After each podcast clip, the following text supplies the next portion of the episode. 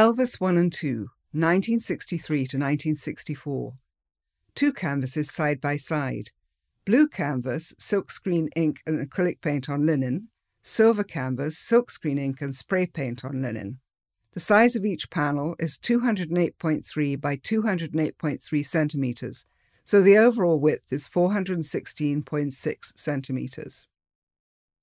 There are four images of Elvis side by side on two square panels that have been joined together to create a larger rectangle.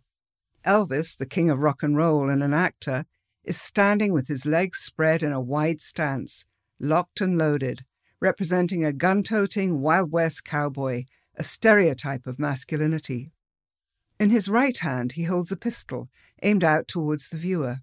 His left hand is braced and bent and pulled back slightly along his left side. His expression is focused yet calm as he looks at his target, somewhere over the viewer's head. The pose is based on a film still from the 1960 Western, Flaming Star. On the left panel, each of the two Elvises are dressed in purple pants and bright red shirts with pistol holders around their waists. The background is a solid bright blue. Elvis's pale face has hooded eyes and pink lips. The bright, saturated colours on the left panel contrast with the silver and black tones on the right panel. Like an old, faded photograph, the two Elvises on the right panel are shown in shades of silvery grey, white, and black. The Elvis on the far right is slightly more faded than the other.